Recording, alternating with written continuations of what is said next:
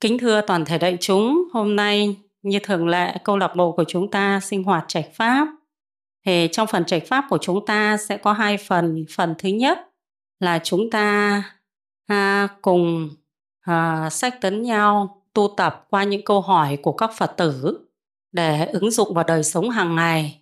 Phần thứ hai là về luận về pháp, tức là ai à, có thắc mắc về pháp thì luận về pháp Lần này thì chúng ta luận về pháp của thầy Thích Thông Lạc à, qua các câu hỏi. Còn à, phần đầu tiên thì à, là Yến sẽ trả lời những câu hỏi. À, Yến lọc ra một số câu hỏi tiêu biểu mà ở trên trang trên trang à, Cúc Vàng cũng như trang Phạm Thị Yến có hỏi gửi qua tin nhắn hoặc là đăng lên tường. Thế còn lại thì tất cả Phật tử chúng ta ai có câu hỏi thì chúng ta lại đưa lên. Hay trong quá trình Yến trạch Pháp, ai có ý kiến gì thì chúng ta sẽ à, à, giơ tay để cùng đóng góp ý kiến chia sẻ với đại chúng mà trong quá trình yến trạch pháp có phần gì đại chúng chưa thấy thỏa đáng thì đại chúng chúng ta cũng giơ tay để chúng ta cùng sách tấn lẫn nhau Đấy. kính thưa toàn thể đại chúng trong thời gian vừa qua thì có phần mà à, phật tử à, vũ thị kim niên trên facebook có vào nói chuyện Thế hôm qua thì Yến cũng đi phận sự về muộn. Thế xong sau đó thì chị Kim Liên chị đã cho Yến số điện thoại và Yến đã gọi điện trực tiếp với chị. Thì à, do là ở trên trang thì nói là không hết được ý đại chúng ạ. Những cái cần hỏi thì không hỏi, những cái không cần hỏi thì lại đưa ý của mình vào thành và phần nữa lại đưa đúng vào cái bài mà đang mời Đặng Thị Quỳnh Giao Thế vì thế cho nên ở trên trang đã có những cái sự hiểu, chưa rõ nghĩa. Hôm qua Yến đã nói chuyện và hiểu đã rõ nghĩa và cũng thông báo cho chị tình hình là như thế, để chị nắm được rõ. Thế thì qua cái phần này, Yến cũng nhắc nhở đại chúng chúng ta vào trong trang Facebook nói chuyện là chúng ta được nói lên cái này là đúng, cái kia là sai, nhưng không được nói về đời tư của người mà mình nói chuyện Đại chúng thấy đúng không? Chúng ta đang bình luận về Pháp mà. Như ông vô lão ấy, trước khi gặp Phật là ông ấy giết đến 999 người. Thế mà ông ấy gặp Phật rồi. Ông ấy được Phật dạy cho ông ấy, ông ấy tinh cần hành trì, ông chứng đắc A-la-hán nha. Thế cho nên chúng ta không cần phải biết người này là ai, trước kia làm gì, xấu hay tốt. Chúng ta bình luận là bình luận đúng vào cái nội dung mà chúng ta được tiếp nhận để chúng ta bình luận. Đại chúng có đồng ý không ạ? Vì trong thời gian vừa qua chúng ta thấy vì là cứ y nhân bất y pháp tức là cứ y vào con người thôi. Trước kia là tốt hay xấu thế rồi là theo dệt bịa đặt ra. Đấy như Yến là họ lập cho Yến hẳn một cái trang tiểu sử. Đấy, tiểu sử cá nhân họ đưa lên. Đấy. Thế cho nên là chúng ta phải vâng theo lời Phật dạy là y pháp bất y nhân ở thế gian này cũng vậy. Những người đã mắc tội nghiện ngập, giết người rất nhiều việc nhưng sau khi họ cải tạo ra rồi, xã hội chúng ta còn không kỳ thị, đúng không? Còn hội nhập cho người ta, hội nhập vào trong đời sống bình thường. Thế cho nên người phật tử chúng ta nếu ứng xử như thế là ứng xử tà pháp đấy. Hay chúng thấy đúng không? Nếu mà ở thế gian mà ứng xử như thế thì người này cũng không được trưng dụng, đúng không? Đấy nhá, chỉ trừ những nơi ví dụ như là đảng, nhà nước thì mới cần cả một quá khứ trong sạch và hiện tại trong sạch thôi. Chứ còn với tất cả chúng ta, nếu kết làm bạn, làm bè thì chúng ta biết người này có một quá khứ không tốt thì chúng ta cảnh giác thôi. Thấy chúng đúng không? Đấy, cảnh giác. Thì cái phần này tí là yến sẽ chia sẻ với đại chúng sau. Nhá. Thế thì bây giờ thì yến sẽ thỉnh đại chúng là chúng ta sẽ vào hai phần ừ, chia sẻ đầu tiên thì Yến chia sẻ về các câu hỏi của đời sống tại gia. Thầy chứng nhé. Thế xong phần thứ hai thì Yến sẽ chia sẻ về à, Pháp à, trên, trên câu hỏi cũng như là thỉnh oan gia cháy chủ của Đặng Quỳnh Giao đã mang trên trang để hỏi chúng ta từ lần trước. Yến hôm nay có mời về nhưng là không biết là Đặng Quỳnh Giao có mặt ở đây hay không. Nhưng nếu có mặt ở đây thì cũng xin mời lên trên hàng ghế trên thế còn nếu không có mặt ở đây hoặc là ngồi ở dưới kia thì cùng nghe còn không có mặt ở đây thì à, ừ, tùy duyên nhé đại chúng nhé. Sẽ này Yến à, xin à, đọc cho đại chúng nghe một câu hỏi mà đã được đưa lên đây. Câu hỏi này là ở trong trang Facebook mà Yến lấy ra. Phần câu hỏi đầu tiên là phần câu hỏi ứng dụng Phật Pháp vào đời sống hàng ngày sao cho có lợi ích. Chủ đề này là chủ đề ứng xử khi chồng ngoại tình. Đấy, vẫn như lần trước đấy ạ. Câu hỏi ở trên tin nhắn gửi qua trang, thì Yến xin giấu tên ạ. Cô ơi, cháu đã nghe cô giải thích và hướng dẫn làm thế nào khi chồng ngoại tình. Nhưng trong trường hợp của cháu thì phức tạp hơn một ít, nên cháu xin cô cho cháu lời khuyên ạ. À. Chồng cháu ngoại tình có một đứa con riêng, cháu đã quá giận mà bỏ về nhà mẹ đẻ gần một năm nay, dỗ Tết không về. Cắt liên lạc với nhà chồng. Đối với nhà chồng, lúc mới cũng gọi về, nhưng do cháu nghe lời bố mẹ cháu không về nữa. Và cháu mà về thì bố mẹ cháu sẽ từ cháu, coi không có đứa con như cháu nữa. Một phần cháu cũng nghĩ là giờ chồng không yêu thương mình nữa, về cũng sẽ khổ, nên để cho chồng cháu lấy cô kia thì ba mẹ con cháu cứ sống an phận thế này. Nhưng đến giờ nghe cô giảng nhiều và cháu cũng hiểu nhưng không làm lại được cô ạ. À. Vì cháu đã đi quá xa là bỏ đằng nhà chồng đi bây giờ cả nhà chồng không công nhận cháu nữa. Cái cháu đang phân vân là cắt liên lạc, dỗ Tết cháu không cho con về thì có đang tạo nghiệp không cô? Hơn nữa, mẹ cháu kiên quyết cấm cháu không được liên lạc, không được quay lại thì cháu phải làm sao? Mẹ cháu bảo là nếu chồng cháu muốn ở với vợ con thì phải ra đây làm ăn thì mới tin tưởng được. Còn không thì thôi, cấm cháu không được về. Cháu khổ quá cô ơi. Nhưng giờ cháu có muốn về nhà chồng cũng không được rồi. Cháu chỉ no là mình đang tạo nghiệp thôi Cô giúp cháu làm thế nào để cháu ở nhà ngoại mà không tạo nghiệp ạ? À?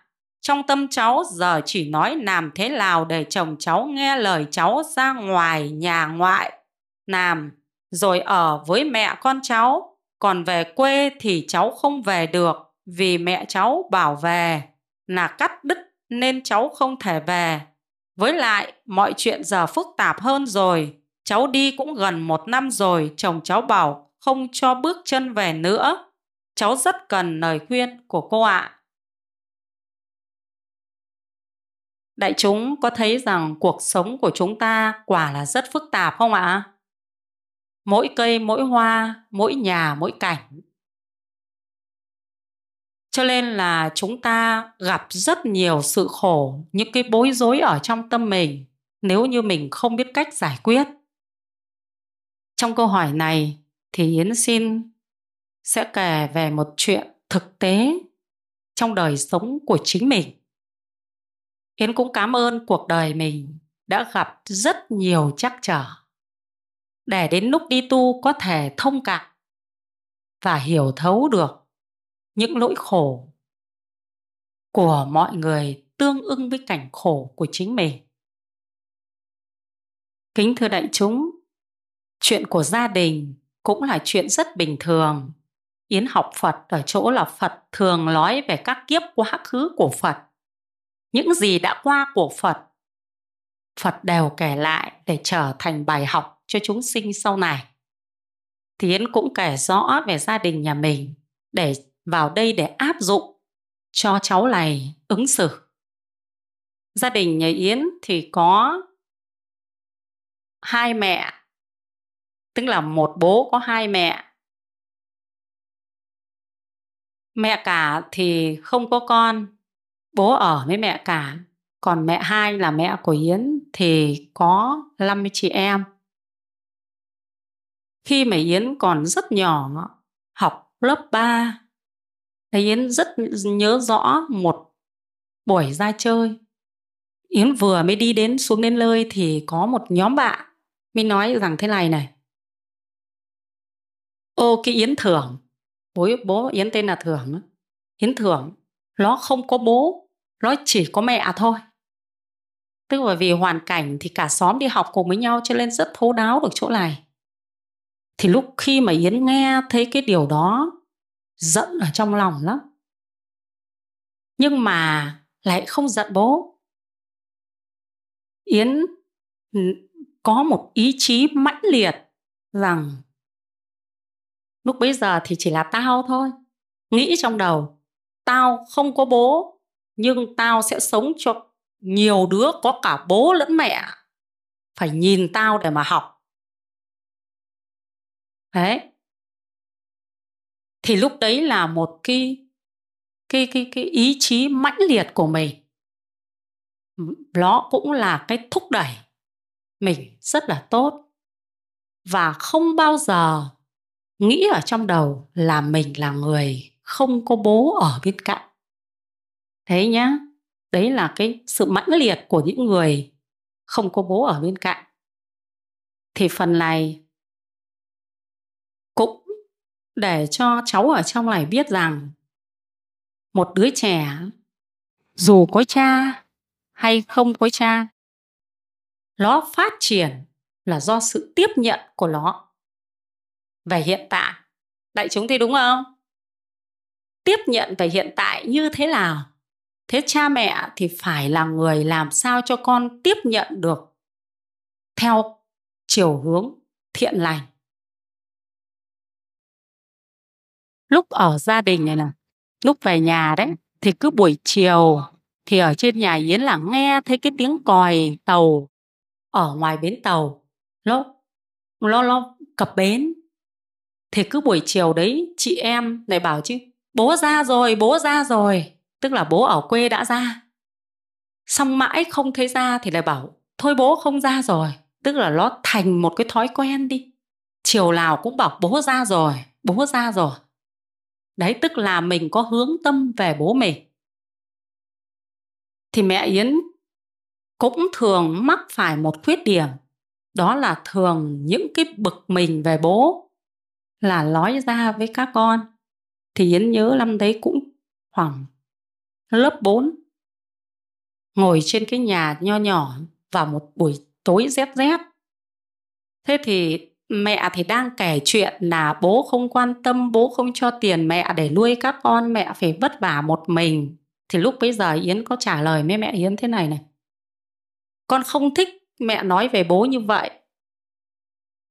Việc, đấy là việc của bố mẹ, chứ không phải việc của chúng con. Thế là mẹ yến mới mắng là, con danh này, mày ăn cây táo, mày rào cây xoan lâu.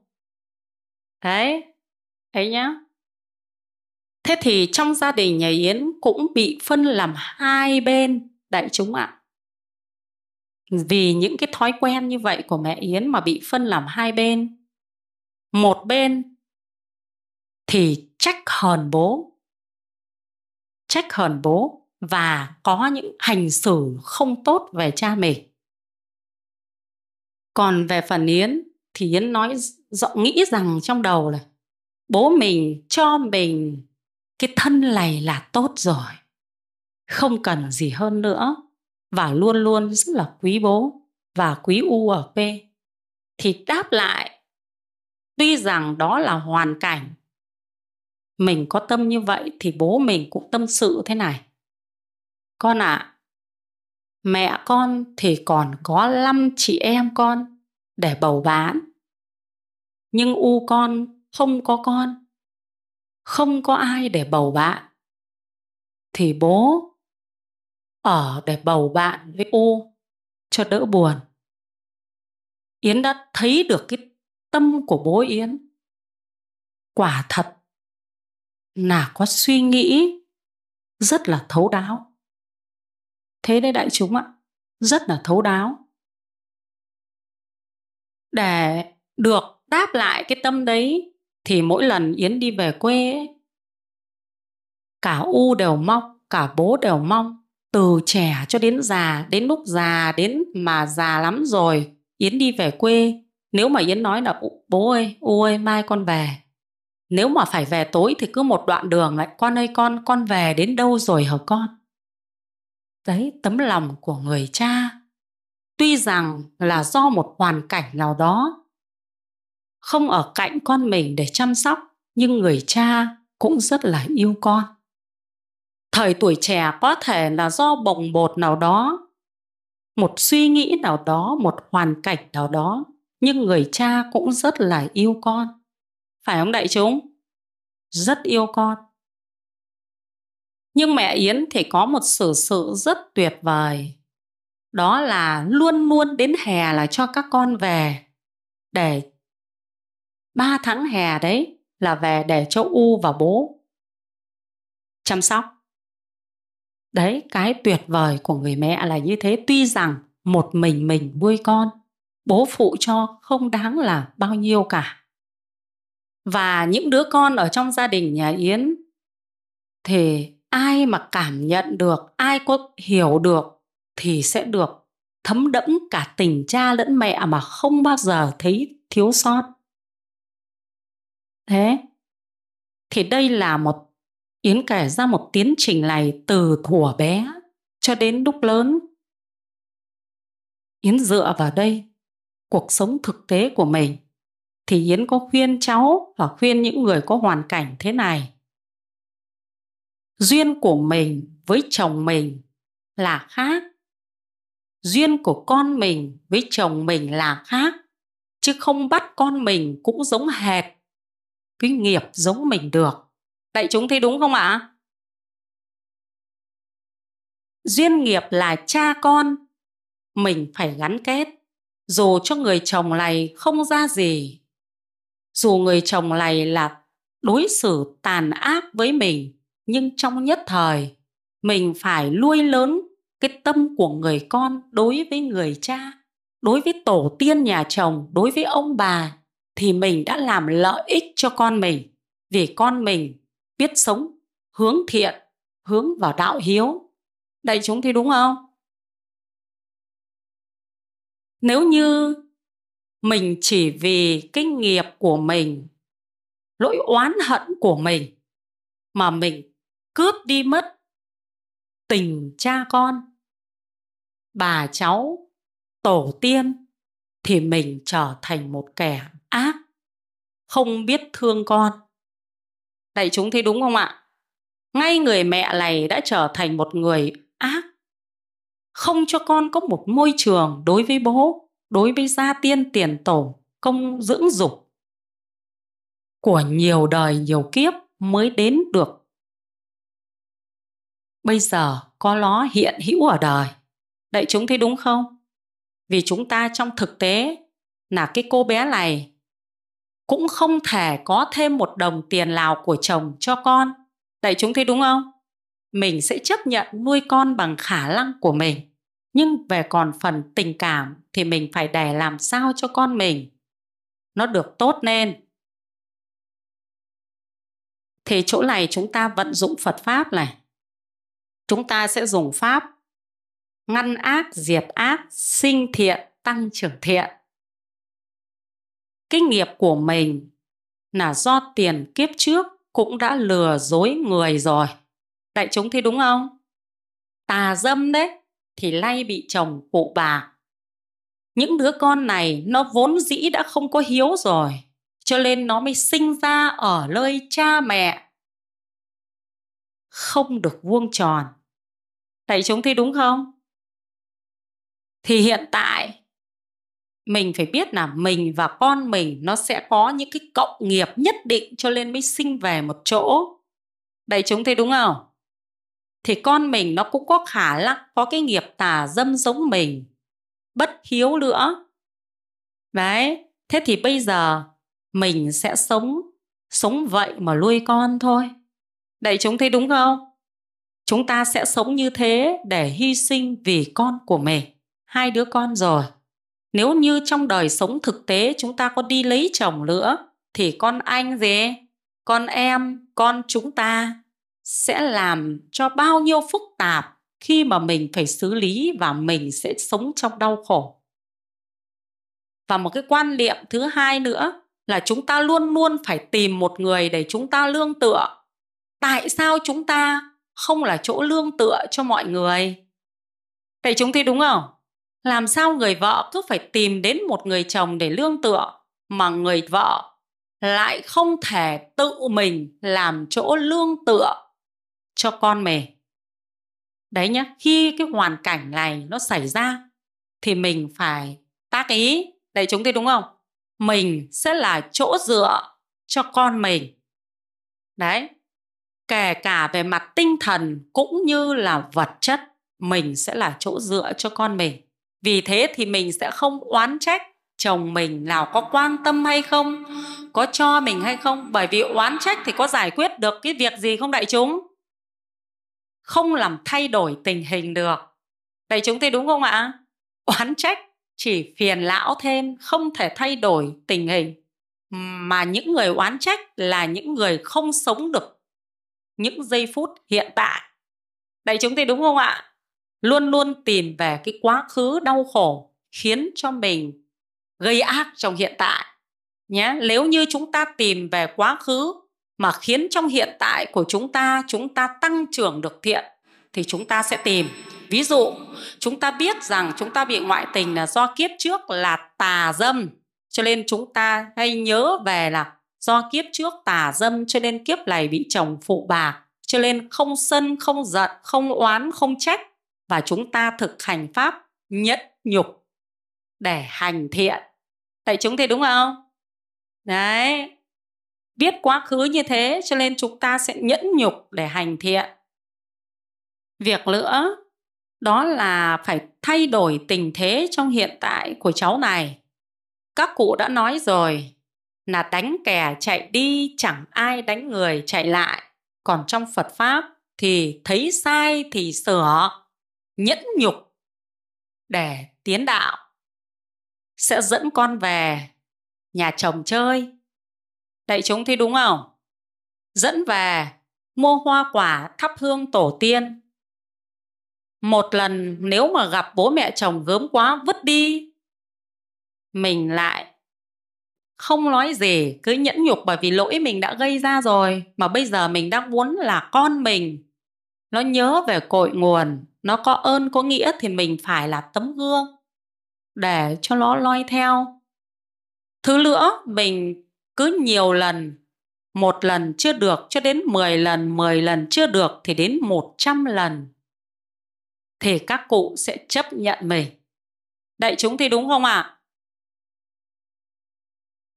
nhưng mà cũng phải biết được nhân quả. Nếu như mà người chồng này của mình đã có duyên với người vợ kia rồi và có một đứa con họ lấy nhau rồi. Mình có thể đến mà nói chuyện cũng bình thường thôi. Đến rằng là tôi là đoạn đời trước của anh ấy. Chúng tôi có hai đứa con rồi. Thế bây giờ bạn là đoạn đời sau, bạn có một đứa con rồi. Tôi không lấy kinh tế, tôi cũng không lấy tình cảm. Tức là tôi không có quan hệ gì với anh ấy nữa nhưng con tôi tôi sẽ cho đi lại đây, để bố con nó có tình cảm với nhau. Mình sống được như thế thì người chồng xoay tâm lại được. Đại chúng thì đúng không ạ? Đấy, nhưng mình phải sống đúng. Mình không để, mình không cần người chồng phải quay về với mình nữa. Vì người chồng quay về với mình thì cái người phụ nữ thứ hai kia có đau khổ không đại chúng? Rất đau khổ. Cho nên mình sẽ thực hành pháp bố thí nhá. Bố thí cúng dường đấy, tức là để cho người khác được hạnh phúc và mình nhẫn nhịn đi, nhận về mình những cái thiệt thòi hơn. Thế nhưng mà cũng là đúng vì đã bỏ nhau rồi. Đại chúng thì đúng không? Phải nghiêm túc với người chồng này bởi vì người chồng họ, một lúc nào đó họ buồn bã với cái người vợ hai kia, họ sẽ quay lại với mình nếu như mình lại tà, mình lại quan hệ với người chồng này thì mình lại gây tiếp đó là nghiệp tà dâm. Đại chúng có thấy đúng không ạ? Vì là người chồng đã lấy người thứ hai rồi, còn mình thì là người không có quan hệ trên phần thân xác này nữa, chỉ là quan hệ trên cái về tinh thần giáo dục con thôi. Nếu mình có một hành động mà mình dùng thân xác với người chồng cũ thì mình biết là mình lại tiếp tục mắc vào tội tà dâm. Và hãy nhớ những đau khổ mà mình đã trải qua, nó sẽ là quả báo trong các kiếp vị lai. Thế thì còn một phần nữa thì phải nói với cha mẹ mình làm sao? Mình phải nói thế này này, con không lấy người này nữa, nhưng mà nếu như đặt địa vị mẹ. Mẹ có hai người cháu lội, mà bây giờ con dâu không cho quay về, không cho quan hệ. Mẹ có buồn không? Cho nên con cho các cháu nó, đó là hợp tình, hợp lý. Nếu mẹ không đồng ý, thì mẹ con con cũng đành phải chịu. Chúng con phải thuê nhà để ở bên ngoài vậy chúng có đồng ý là xử sự với mẹ mình như thế không? Thứ nhất là để cho mẹ mình không rơi vào nhân quả ác. Nếu mẹ mình như thế thì nhiều kiếp sau mẹ mình sinh ra ở đời cũng sẽ rơi vào một gia đình mà không được hưởng cái phúc của hiếu. Rồi mẹ mình là ai sẽ sinh ra những người con bất hiếu? Đại chúng thấy đúng không ạ? Mình phải biết kính quý mẹ mình bằng nhân quả. Cha mẹ mình. Thế và hiện tại thì sao? Mẹ mình là người yêu thương mình. Cho nên khi mình giải thích có đầu, có đuôi, mẹ mình có đi kể với bao nhiêu người, thì bao nhiêu người cũng đều khuyên mẹ mình là nó làm đúng đấy. Đại chúng thấy đúng không ạ? Rồi mẹ mình sẽ tha thứ cho mình trong vòng 1 cho đến 2 tháng mà thôi nhá. Thì đấy là cái xử sự rất dễ đấy, mà áp dụng vào Phật pháp bằng cách quán nhân quả kiếp trước và đưa ra cách xử sự ngay trong hiện tại để các kiếp vị lai mình không phải đau khổ. Và trong hiện tại này mình xử sự được như vậy thì mình sẽ là chỗ dựa của con mình. Vì nó thấy mình là người xử sự đúng, cho nên là cái nhân quả đấy khiến nó thường hỏi mình mọi việc. Đại chúng thấy đúng không ạ? Đấy là nhân quả chi phối chứ không phải bắt nó hỏi mình mà được đâu ạ. Mình phải sống đúng đạo lý thì con mình cái gì cũng hỏi mình. Mình sống phi đạo lý thì con mình nó cũng sẽ không hỏi mình. Đấy, nếu mà đứa con tốt, còn những cái đứa con xấu, ác thì nó lại về hùa với mình. Nó chửi bố nó nó chửi cả nhà lội nó. Vì cái tính ích kỷ mà, không hiểu nhân quả thì sẽ ích kỷ là ông đẻ ra tôi, ông không quan tâm đến tôi, ông không nuôi tôi, cho nên tôi chẳng cần phải coi ông ra gì. Đấy, ngay cái người mẹ mà sống không tốt sẽ chiêu cảm nên cái người con nó không tốt như vậy thì cuộc đời của nó sẽ đau khổ. Hai đại chúng có đồng ý không ạ? Nhá, thì đấy là yến đã trả lời xong câu hỏi này.